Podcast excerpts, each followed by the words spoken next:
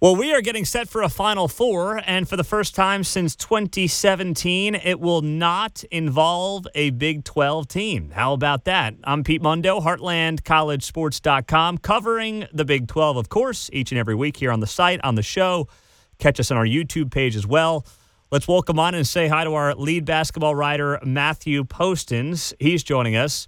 Well, Matthew, uh, you're done on the basketball front a week earlier than I anticipated. I didn't think that we'd be sitting here, seven teams in the big dance, several top seeds, without a Final Four team for the first time in six years. But here we are. How surprised are you by this? Um, I'm mildly surprised. Yeah, I think when you get two teams from your conference into the Elite Eight, or yeah, into the Elite Eight, I, I think you your hope is that one of those teams will advance. I thought that both Kansas State and Texas had good matchups, but I think it underscores the unpredictability of this tournament now, especially in the past five years when you see three first time participants in the Final Four now. Um, you see how the transfer portal has honestly kind of democratized talent to the next level. It used to be, you know, schools like George Mason and Butler and, and schools like that that made Final Four runs you know, took advantage of the fact that not every kid can go to, you know, Kansas and Michigan State and schools like that, and we're able to find little gems that you know people kind of overlooked. Now the the portal has taken that to the next level and completely democratized, you know, the way talent gets distributed in this game. So you can, you know, you, you can see a school like Florida Atlantic that played Kansas State, and you think to yourself, well, okay, this is a team that Kansas State should probably beat. Florida Atlantic was a great team, and they were constructed very much like Kansas State, with the exception of the big man inside, God, God, Goldin. And you know, it's it just shows how crazy this tournament has become, and how how unpredictable and how difficult it is to prognosticate exactly who's going to win. You know, I agree with you there, and I think that that's the big takeaway. No number one seed in the Elite Eight, and that to me is about parity in the sport, especially parity in this tournament. I mean, Matthew, look at FAU. FAU almost lost to Memphis. Frankly, was on the verge of losing to Memphis in that first round game, and now they're going to a Final Four, and it helps that, of course, they didn't have to play one seed Purdue. But man, this tournament, it is why it is the most unpredictable sporting event uh, that any of us cover the entire year. And FAU, to me, is the quintessential example of that. Should have lost to Memphis, nearly lost to Memphis, uh, came back late in the final seconds to win that game, got a draw against a 16 seed in the second round, and they play their best game of the tournament against a K State team who they were the underdogs against, and now here they are in a Final Four. Yeah, it used to be teams like this would would enjoy their first weekend like a St. Peter's last year and get eliminated. But you saw St. Peter's get all the way to the Elite Eight last year. You know, even though they, they clearly, from a talent standpoint, there were there were gaps between them and the teams that they played, and they got all the way to the Elite Eight. Now you see FAU going to the Final Four, and they have no you know discernible you know experience at this level. Uh, it just goes to show you what a team can do when they're talented. They know they're talented. They've got the right coach in Dusty May, and, and they can get on a run. Um, it's no longer, you know, you have your fun the first weekend with all the upsets and then things settle down the second weekend. It's now going to be, honestly, year to year, probably just complete chaos until we get to the final four. yeah, and I'm I'm accepting of that chaos. I think it's it's it's uh, good for the sport in general. And it does make me wonder, you know, even those of us that are critical at times of NIL and the transfer portal, maybe we need to realize, hey, this is good for a lot of reasons, including competitive balance. I don't know if it applies to football as much, but it certainly applies to basketball. Yeah, I don't know that it will apply to football nearly as much. Um, you know, with basketball, there's only 13 scholarships to go around. It goes back to that theory of, you know, not every player can go to Kansas and Michigan State and Kentucky and schools like that. Some are going to end up at Butler and and schools like that. And if you see enough of them move around, we're already seeing it with you know you know four players from Kansas are in the transfer portal right now. And they're all players who were highly regarded. They were top 200 recruits. They've been at Kansas a couple of years, and they just haven't gotten the opportunity to play. You know, they're probably going to end up in a mid-major somewhere, and some of them could be you know significant contributors to that team next year, and maybe one of those teams, like with uh, Vladislav Goldin, you know, he was at Texas Tech for a year before he transferred to FAU. Now he's in the Final Four. Maybe one of those players treads that path as well. That is uh, such a good point. So now we look at this and we say, okay, uh, these games, you know, Texas blowing a 13 point lead in the second half. I mean, they were in complete control of the game. I see a lot of people wanting to blame the officiating. I don't think that's fair, Matthew. Texas made a lot of mistakes, and that showed itself over the final 10 to 12 minutes of this game. No, they they got sloppy with the ball. Yes. No question. For 30 minutes, they were in complete control of that game. Uh, their defense had rendered Miami's three-point game completely useless to the point where Miami just abandoned it and decided to start dribbling downhill and you know take some very difficult contested shots in the paint, which you know they made many of them. I mean, people forget Miami shot nearly 60% this game, even with only only two for eight from the three-point line. But you know, Texas started making mistakes with the basketball. They started turning it over. Their offense got stagnant. They got away from doing the things that had been successful for them for the first 30 minutes, and it cost them. I mean, yeah, I think that you know Omier went over the back of Brock Cunningham. Yes. Personally, I watched that play Yeah. like 20 times. I think he went over his back. I think you know, unfortunately, Brock Cunningham. Like if you pull a chair out, out from under somebody, they're going to fall to the ground. The chair went up as opposed to the chair going out, and he ended up going under Omier. Um, if anything, maybe do the football thing and just say offsetting fouls and reset. Mhm. In that case, you're going to call a foul. But I, I do believe that he went over the, the the back of Cunningham. But Texas lost control of that game long before that foul. Absolutely. You're spot on. They did. So now Texas uh, will not go to the Final Four, uh, which would have been their first trip in 20 some odd years. I mean, you look at this, and um, as we have this conversation right now, Rodney Terry's been off for the job. Uh, I don't see how you couldn't give the jo- guy the job after winning the Big 12 tournament and getting to an Elite Eight. So uh, that's a first for Texas in 15 years. What do you do with Rodney Terry, though, Matthew, from the standpoint of how long you go with him? I mean, this is Chris Beard's team still. He did an outstanding job. Do you say here's a three year deal and kind of make him prove it from here on out? I think that's going to be the interesting piece of this because I do think he deserves the job. But I, I would imagine their athletic director, Chris Del Conte, also look at Terry's track record at Fresno State and at UTEP. You know, he was a 500 coach, basically. I think he took Fresno to an NCAA tournament one time. Um, you know, he certainly benefited from the talent around him, but, you know, Terry also helped recruit some of that talent and he helped coach that talent. And he certainly showed a great deal of coaching ability in, in getting them through this whole, you know, mess of a season, uh, especially in December with Chris Beard's arrest. Um, I'd probably look at a, I'd probably look at a four-year deal, and maybe you know it's a smaller buyout than Yes. you might expect Yes. uh, a, co- an athletic director to hand out for this reason only. If you do have to part with him in a couple of years, then you're you're not hit with a huge buyout if you go after another coach because there's a couple of things at play here. Obviously, you want stability for the program because you've got a top 30 recruit coming in on Ron Holland, but you've also got to prepare for the SEC in a couple of years. And you know, there's probably some questions about whether Rodney Terry is the, the right guy to handle that transition. We'll see, Mhm. but he deserves the opportunity to have the chance to show that he can be that guy. But I, I, I would imagine it's a three or four year deal with a small buyout. I You know, agree.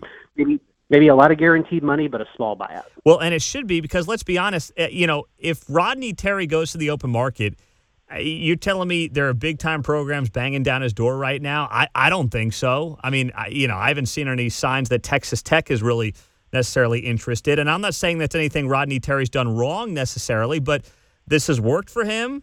He knows this team, he knows the program. He's going to get rewarded handsomely as he should.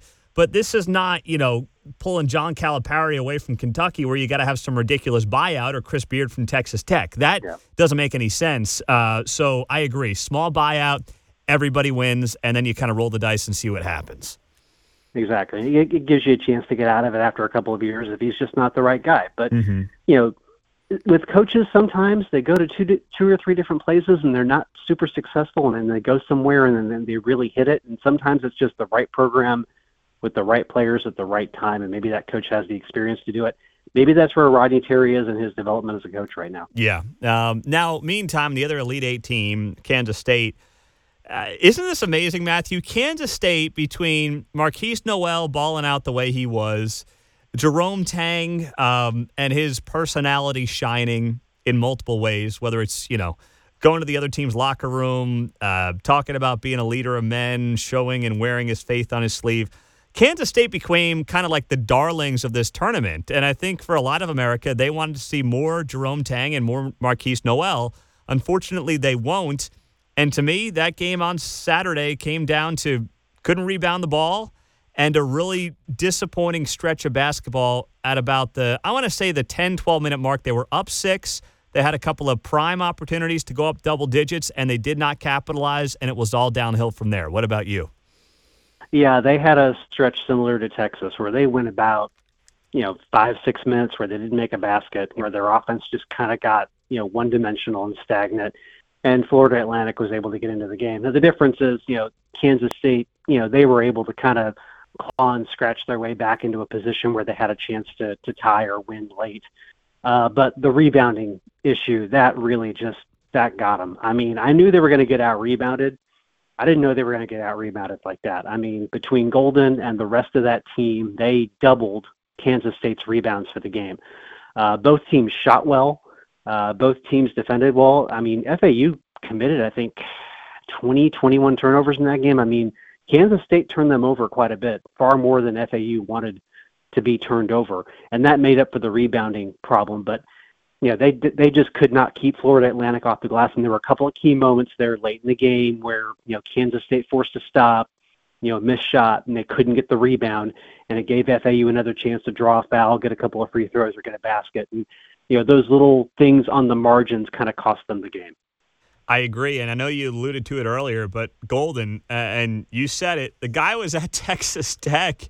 Um, I guess he would have been one of Chris Beard's last recruits, right? I mean, I think so. Yeah. How about that find by Chris Beard? And, you know, the transfer portal is what it is. Wasn't getting his playing time. He said, I'm going somewhere else. He goes to FAU, and, you know, two years in, he's helping lead this team to a Final Four at 7 1 240. Uh, they don't make him like that, Matthew. That's, you wonder how Tech's program might be different today. Yeah, it's interesting, too, because in the NCAA tournament, his numbers weren't that great. I think he was averaging in the first three games, I think it was five and six. You know, mm-hmm. and then he goes off for a double double, and I think it was all the matchup. You know, Kansas State really just didn't have anybody that could, you know, they obviously don't have anybody seven foot, so they didn't have anybody that could match up in that way. But Keyontae Johnson's foul trouble didn't help them either. You know, he was on the bench for long stretches in the 1st and mm-hmm. second half because mm-hmm. he got fouls quickly. And as good a rebounders as you know Nae'Qwan Tomlin and and David David N'Guessan and and those guys are, um, when you're competing with a seven-one guy, he demands a lot of attention, and, he, and even if he doesn't get the rebound, there's a chance somebody else is going to. And there was a, I think Davis, their guard, who is one of their best scorers. I think he ended up with eight rebounds in that game. So other players picked up the slack, mm-hmm. even though Goldin had a double double. Well, and the other thing too, I mean, I think about how K State handled Oscar Tshiebwe, and uh, you know they kept him, I guess, in relative check. I mean, he had a really good game by his standards. He had a double double, but um, you know, I'm looking at that and also saying the difference to me is that Kentucky, you were never worried about them beating you from three point range. FAU was a great three point shooting team all year long. They shot 40% against K State.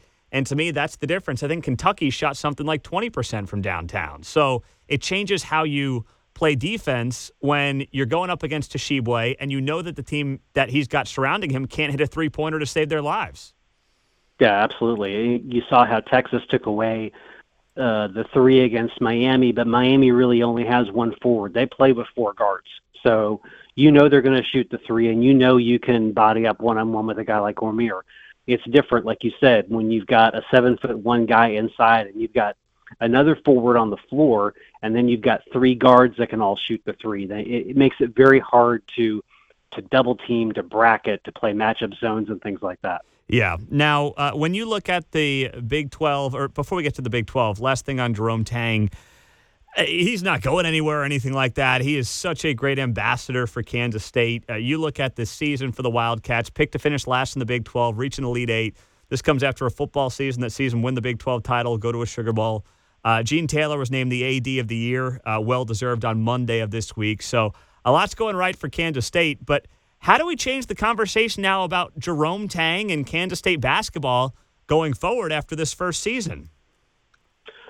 Well, I think the conversation changes to, you know, you know the way the conversation changed for Iowa State in year two. You know, can you sustain? Can you continue this growth of your program? You're going to lose Nowell. You're going to lose Johnson. You're going to lose Desi Sills. You're going to lose three key components of what got you to the Elite Eight.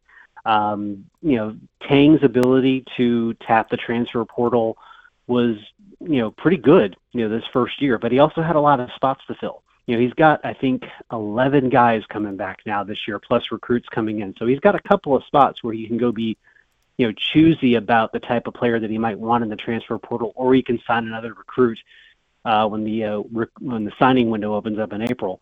So it's it's going to be an interesting job for him in year two because you know he could kind of you know cast a wide net and look for people last year because he had so many spots to fill.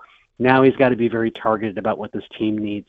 This team probably needs uh, a point guard yes. slash combo guard that can run the offense. This team probably needs a little bit more rebounding and maybe a, a scoring power forward. They need another Nowell and another Johnson. Can you find those two players in the portal, or is it about developing Tomlin and Gasson and these other guys who are kind of the same body type, you know, kind of like a Texas Tech from a couple of years ago, where you've got guys that are kind of the same body type and do the same thing, and make them kind of a replaceable parts kind of team. It's going to be really interesting to watch. It is. Um, and Jerome Tang, I mean, you got to imagine, Matthew, there are guys who are looking at Kansas State who never never would have even picked up the phone a year ago. Mm-hmm. Oh, yeah. Absolutely. And when you think about, you know, where all this happened this past week in New York City, where four of these guys are from, Nowell's from Harlem, Tomlin's from, from Harlem as well the the new partnership with the Big 12 with Rucker Park. Um, the Big 12 just opened up a little recruiting space there for Jerome Tang in the inner city of New York, where some of the best basketball talent in the world can be found on a prep basis and even a transfer basis. So I don't think he's going to have any problem attracting talent the trick for him is going to be choosing the right players for his system and the right players for the chemistry of this team. That's exactly right. Buying into what he's uh, he's selling there. So speaking of that, um, you know, I talked about it on a show I did last week, and I wrote about it as well on the site. And that is just the end of last week. Uh, the Rucker Park news, as you noted, the Big 12 teaming up with Rucker Park in New York City for uh, they're going to do exhibition games and uh, camps and things like that with Big 12 coaches. That night, Thursday night, Markquis Nowell has, of course, one of the all time great performances um, in Sweet 16 history, sets an NCAA record with assists. What about that um, from your perspective? What this means for the Big 12, Brett Yormark's vision, and how you see this all playing out? Well, you know, he's he's talked all along about making this a national conference, making it quote unquote younger and hipper. I think this is actually the first tangible thing you could say might actually make the conference younger and hipper um, partnering with somebody like Rucker Park as opposed to maybe taking this to Madison Square Garden or even Barclays Center where he has obvious connections from his time with the Nets. It makes it to me an unignorable thing in the summer because of the the status that Rucker Park has in New York City and really around the country of the you know, origins of street ball. You know, if if you want to go play in one outdoor city park to play basketball in your lifetime, this is the place to go. Mm-hmm. I, I think I was telling the guys in Iowa last week, you know, this is like Major League Baseball going to Dyersville and playing a game at the Field of Dreams field for the last couple of years. It's the same kind of thing. You know, there's a there's a ton of credibility in partnering with Rucker Park and the city of New York in this way that you'd still get from Madison Square Garden or and or Barclays, but you wouldn't get the buzz that you're going to get from Rucker Park in the summer, assuming that the NCAA approves the exhibition games um, the Big 12 is going to get a ton of media out of this. And when you think about the fact that, you know, I believe that Brett Yormark has his eye on some schools that are in the Big East, potentially adding them as basketball only members down the line, it only makes sense to try and start to build a foothold in New York City. Yeah, and that's exactly what he's doing. And I think that you're right. This is kind of part of a, a larger plan. And whether or not that plan comes to fruition remains to be seen, but it's certainly part of a larger plan. So now we're sitting here off season. We'll talk plenty throughout the off season, Matthew. But as you're looking at this league, we know a lot's going to change next year with the four new teams coming in. OU and Texas here for one more year. Right now, what are you thinking about when it comes to the immediate storylines for the Big 12 this off season that we should be watching in the very short term here, whether it's you know, I keep thinking about what is Tech going to do at head coach. Uh, that one comes to mind. But what about you? What else are you looking at here? Yeah, number one, uh, you know, Texas Tech's got to find their head coach, and and right now, the fact that they have not hired one um, leads me to believe that they have their eye on one that is still coaching. Obviously, Grant McCasland is the name that has been most connected to the job. We've you know had a couple of reports on our site that he's the guy they're most targeted on. Don't be surprised if Dusty May at Florida Atlantic enters the conversation after their run is over just because of what he's done this year. I think he's the only other coach on the board that, you know, unless you're going to pull a Pitino, which they're obviously not going to do, is the only other coach on the board that I, I think Tech might be interested in just because of what he's done this year. So, but but I, I fully expect, you know, after North Texas's NIT run is over, McCasland will get an interview and probably get hired. I think he'll end up being the guy there. But I wouldn't be surprised if Dusty May draws their attention just a little bit, you know, at the end of this process.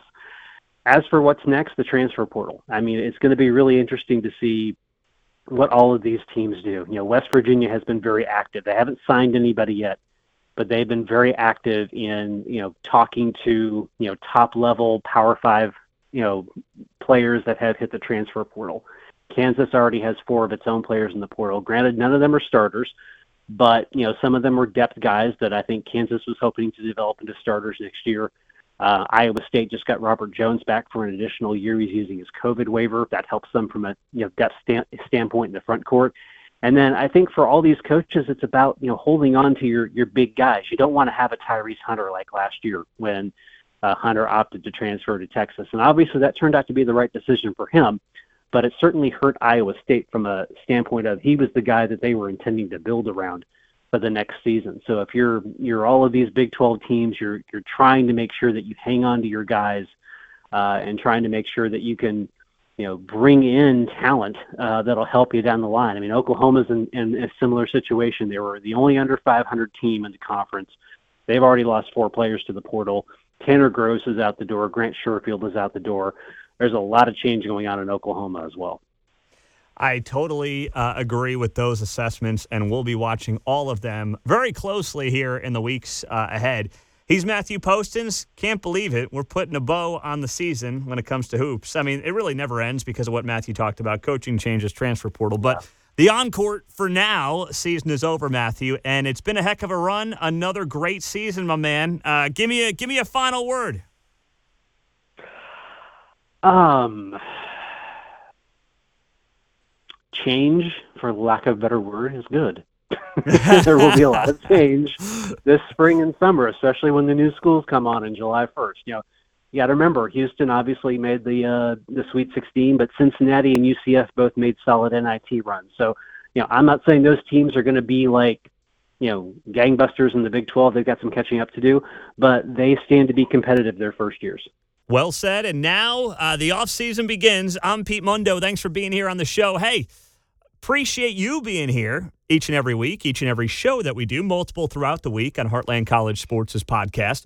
Leave us a rating and a review. Take 30 seconds out. Hit the five star, leave a rating, review, and we'd love to make sure that you are getting a Heartland College Sports koozie. That's the only way to get one. Send me a screenshot of that rating and review on iTunes to Pete Mundo M U N D O, at heartlandcollegesports.com. And also make sure you're checking out our uh, YouTube channel that is growing every single day. Just search Heartland College Sports and subscribe there. Have a great day. We'll talk to you soon.